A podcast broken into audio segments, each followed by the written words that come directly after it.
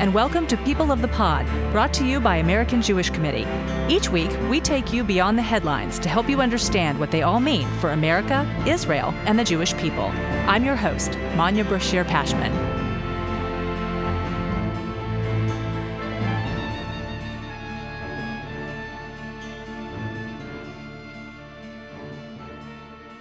Last year, Emmy Award winning actress Julianna Margulies hosted a Holocaust memorial special called The Hate We Can't Forget, which featured the stories of four Holocaust survivors. In that documentary, Julianna sounded the alarm that Holocaust education across the country was severely lacking. After filming, Julianna partnered with the Museum of Jewish Heritage, a living memorial to the Holocaust here in New York, to help create the Holocaust Educator School Partnership, or HESP. Julianna is with us now to explain what that is and what she hopes it will accomplish. Julianna, welcome to People of the Pod.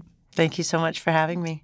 So please tell our audience what is the Holocaust Educator School Partnership, or HESP? HESP is an easier way to say it, and actually, Jack Kliger, who is the the, the CEO of uh, the Museum of Jewish Heritage, he calls he calls them the Hespians. So HESP is a program that I started with the Museum of Jewish Heritage after I hosted that CBS documentary on the Holocaust when I realized how little education there was in our country. And with the rise of anti Semitism and Holocaust deniers, I just felt, I felt despair, to be honest with you. I just thought it's ignorance mm-hmm. because people are not educated. And when you do not learn history, history repeats itself. And so after I hosted it, I thought to myself, well, what can I do? I'm just one little person. I'm not a humongous star, but I have a bit of a platform. And I thought, well, let me try and use my voice and the small platform that I have to make change. Mm-hmm. So luckily, I knew Jack Kliger. And I said, I hosted this Holocaust remembrance documentary for CBS and MTV, and they paid me. I didn't even think I was going to get paid, to be honest with you, because it was, of course, a labor of love to do it. And I felt weird taking money for it. And so I took the hefty check that they gave me and I said, let's figure out how to educate our children because these are seeds that you have to plant early so that when these people become adults, this idea that conspiracy theories and the rest of it they won't penetrate because you already have that education and the knowledge inside of you to say that's crazy. Mm-hmm. no. And also it wasn't just about anti-semitism for me it was about and this is how we're approaching it with hesp it's about genocide it's about racism it's about homogenizing human beings. You know, it it is about putting people in a category who are different than you and saying you don't belong. So it really spans the spectrum of the entire world and all the people in it. For me, anti-Semitism is incredibly frightening because family members of mine were Holocaust survivors. I'm a Jew. I'm raising my son Jewish. And I just felt like I had a call to action after I hosted that documentary. And watching the documentary, I learned a lot. But really, I think it's about hate. And as we like to say at HESP, never again. It's scary, right? Raising Jewish children is scary as a mom. I mean, it's wonderful and rewarding and rich, but scary. Well, it wasn't to me at all until I did this documentary. And my my girlfriend who lives right around the corner from me and her son goes to St. Ann's, she said, Well, how does your son get to school? And I said, He takes the subway. We live downtown and he goes to school uptown. Her son goes to school in Brooklyn. And she said, Oh, I won't let him on the subway. And I said, Why? And she said, Because he loves to wear his Star of David around his neck. Mm. And I'm afraid. And I just couldn't believe I was hearing those words. It's 2023. We live in New York City. And many people have asked me why I've started this program in New York City because isn't New York City the center of the Jews? you know, they talk about that. The fact of the matter is, we're in the second semester of this program that I started, and it is shocking how many seventh, eighth, and high school students do not know anything about the Holocaust. Wow. In fact, two weeks ago, one of my interns was teaching the hour course on the Holocaust and the history of the Holocaust. Mm-hmm. And an eighth grade boy up in the Bronx asked if there were any Jews still alive after six million were killed. So that's where we're at. So it's an hour long course, but there's more to it than that. Can you kind of walk us through the components of this partnership program? Yes. We take college and graduate students who apply to the program. In our first semester, it was just starting out, and we had two. And it is a paid internship where they take an eight day crash course at the Museum of Jewish Heritage on teaching the Holocaust through one of our professional Holocaust professors there. They then go to schools that we contact and give from seventh to eighth grade all the way through high school one hour classes on what the Holocaust was, what it did to the Jewish race, and how it was part of what World War II was about. Do they step into the classroom and, and take the place of a teacher for a period, right. basically? So they come into the classroom. We talk to the principal first and the teachers, and it's usually in a history period. It depends on the school's curriculum. And they step into the classroom and they give this hour lesson, and children get to ask questions. On occasion, although they are dying out now, we are able to bring in a Holocaust survivor my idea now is because the Holocaust survivors are dying out, is I would like to bring in the children and the grandchildren and the great grandchildren of Holocaust survivors to tell the stories of their of their ancestors so that these stories don't get lost yeah. and they don't die out because um, as we're seeing anti-semitism isn't dying out so does it go beyond the classroom or it is, does. does it stop there? Okay. So because it's affiliated with the Museum of Jewish Heritage, we desperately feel that no child, money should never be an issue when it comes to education. So we then, after the class, a lot of scheduling is involved, but they're so on it at the Museum of Jewish Heritage. Then we supply buses and bring the children to the museum, which is beautiful. It's downtown, and all the exhibits are quite something. Right now, it's this incredible The Hate We Know. And it shows the very beginning of before World War II happened. And then you get to see this journey that they took all the way after the Holocaust and after World War II was over. So they get to go and experience what we were teaching in their class and they get to ask questions. And it's been really heartening because we had an eighth grade class I forget if it was the Bronx or in Brooklyn who they were so taken by the class that was taught. They chose for their eighth grade project an entire exhibition based on the Holocaust and what Jews went through. And it was absolutely just gut wrenchingly beautiful. It made me so proud.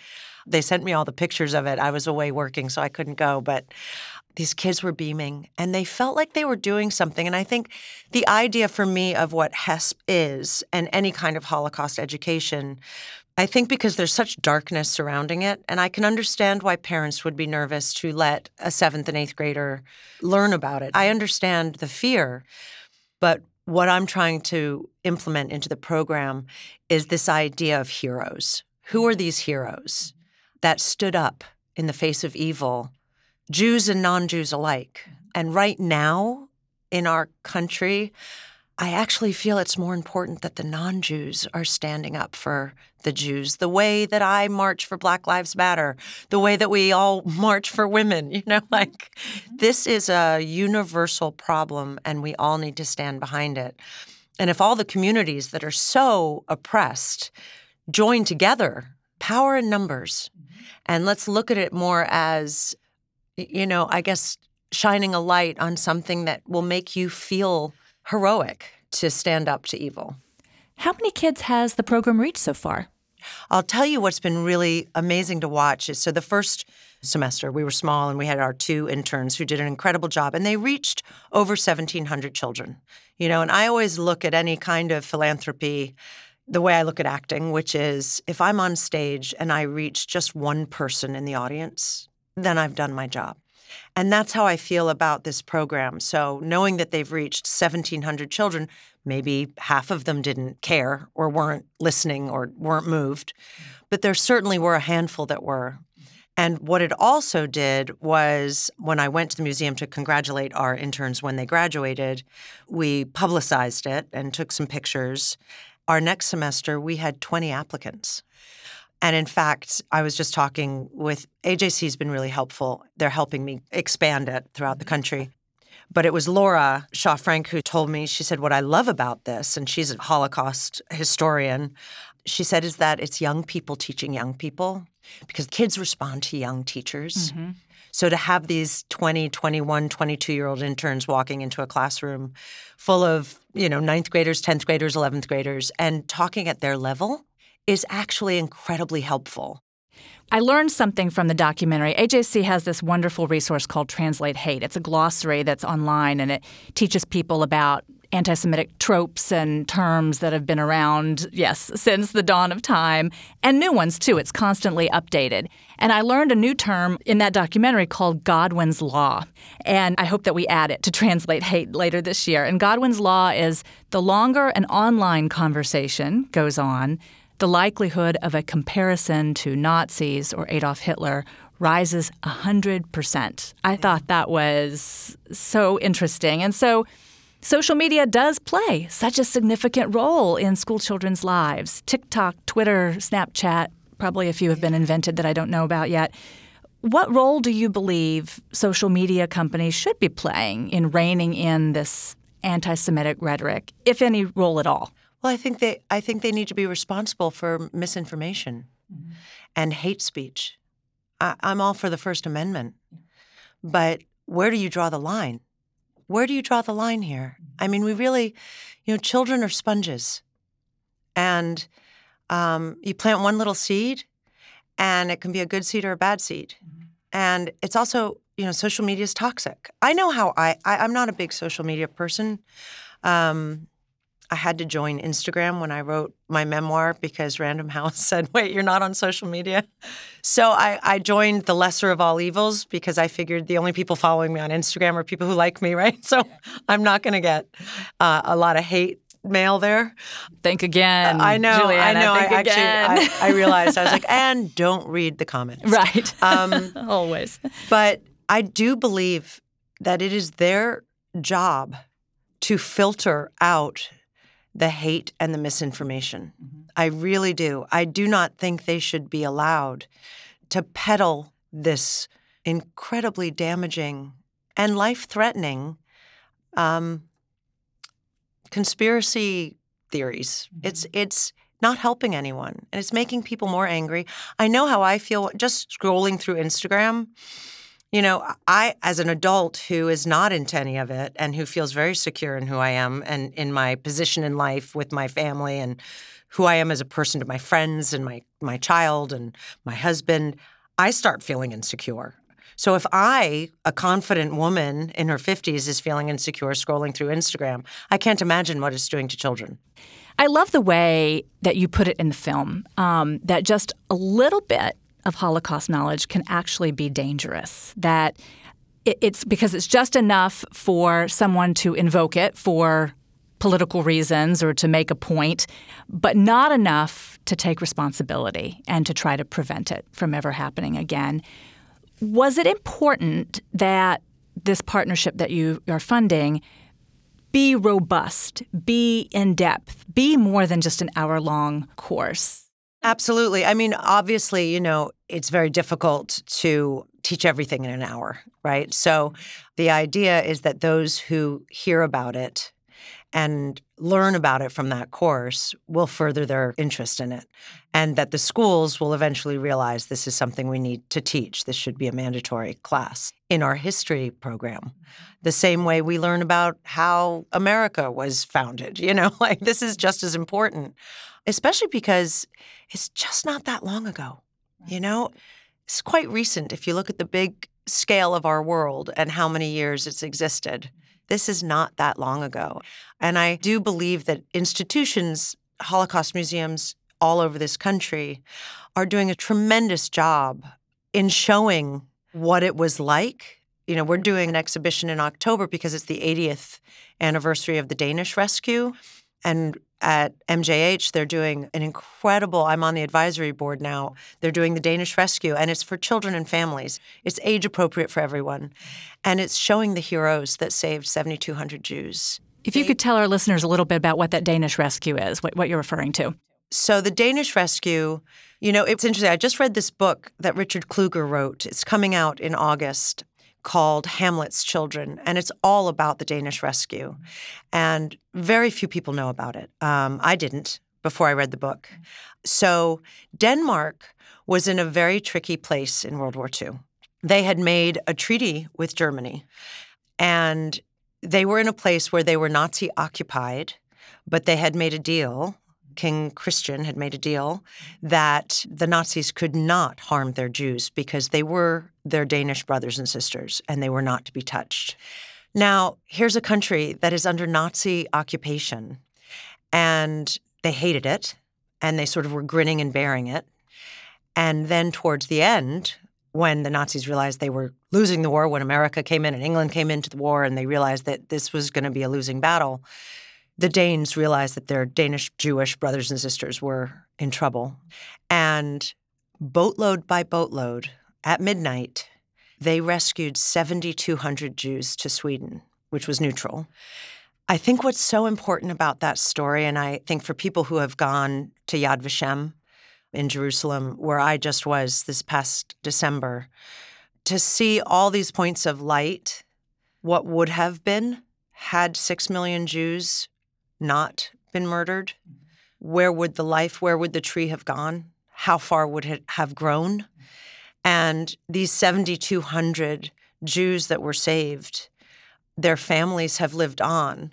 And it's to show it's about the tree of life, which was being chopped down before it could even begin. And it's such a heroic story of how they did it. We even have the actual boat that we've refurbished. That's actually in Mystic, Connecticut, because we couldn't get it to New York yet, but we will eventually.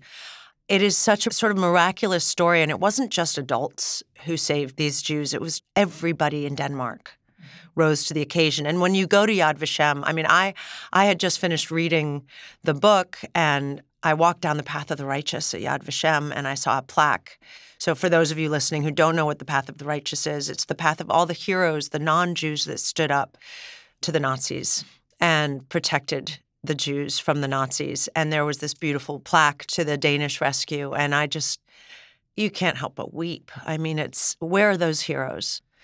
And so that's the light I want to shine on HESP and our Hespians is that these are our heroes. Let's be heroes.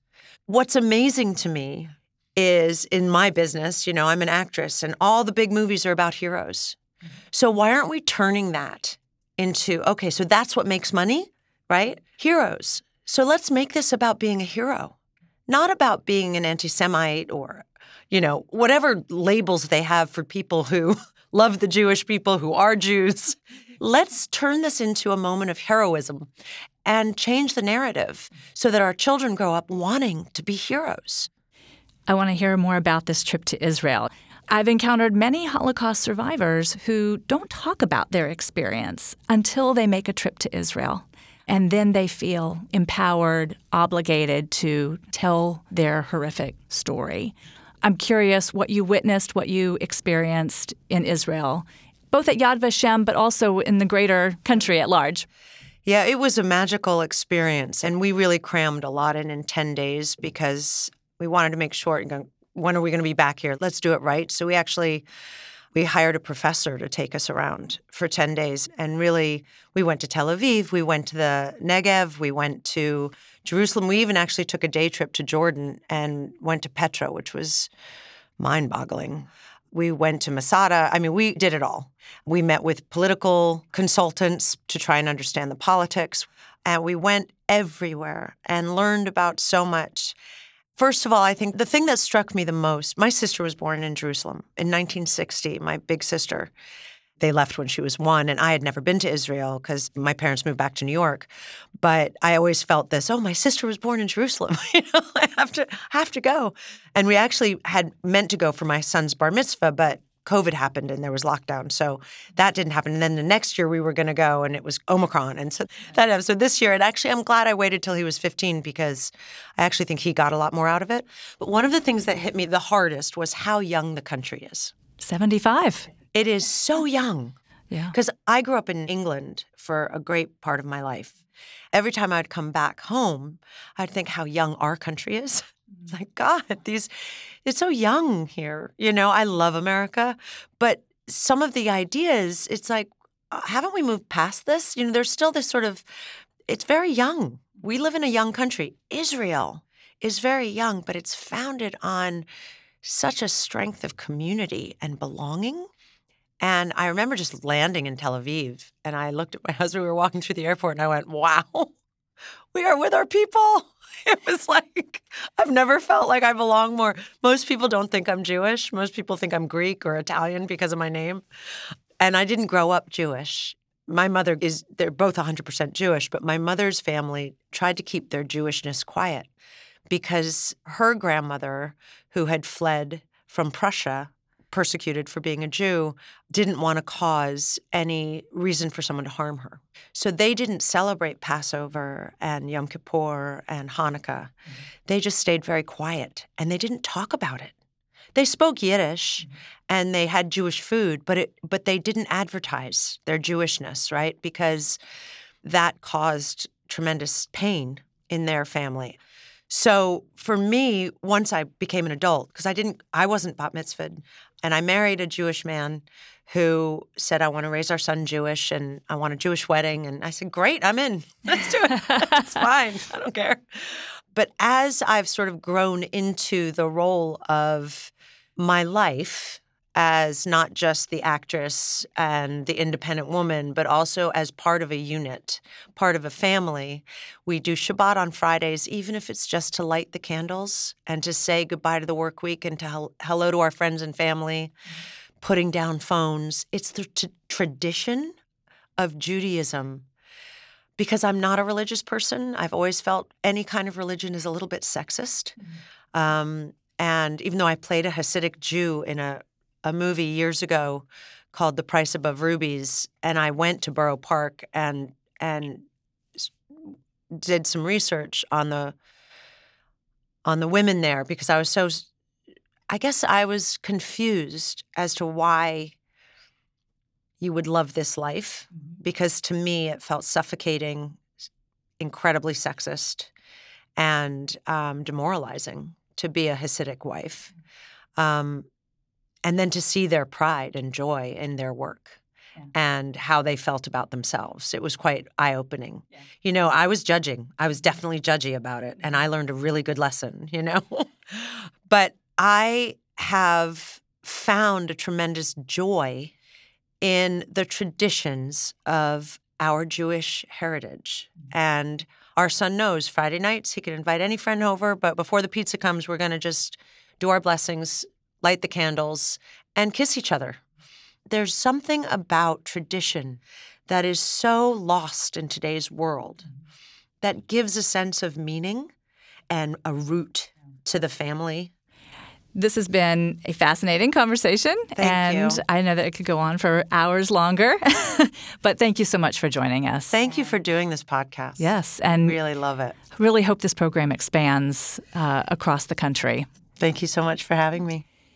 In case you missed the previous episode, be sure to tune in for a conversation with AJC's Chief Policy and Political Affairs Officer, Jason Isaacson, in which he explains Israel's contentious judicial reforms and the reactions from Israeli society and some American Jewish organizations. And another programming note The Forgotten Exodus, AJC's award winning narrative podcast series about Jews from Arab lands and Iran, has been nominated for a Webby Award, the Internet's highest honor. But to win Best Limited Podcast Series and share these stories with a wider audience, we need your help. Go to ajc.org slash Webby and cast your vote for the Forgotten Exodus today. Please don't wait. Voting ends on April 20th. That's ajc.org slash W-E-B-B-Y. Thank you for listening. This episode is brought to you by AJC. Our producer is Atara Lakritz. Our sound engineer is TK Broderick. You can subscribe to People of the Pod on Apple Podcasts, Spotify, or Google Podcasts, or learn more at ajc.org slash people of the pod. The views and opinions of our guests don't necessarily reflect the positions of AJC. We'd love to hear your views and opinions or your questions. You can reach us at peopleofthepod at ajc.org. If you've enjoyed this episode, please be sure to tell your friends, tag us on social media with hashtag peopleofthepod, And hop on to Apple Podcasts to rate us and write a review to help more listeners find us. Tune in next week for another episode of People of the Pod.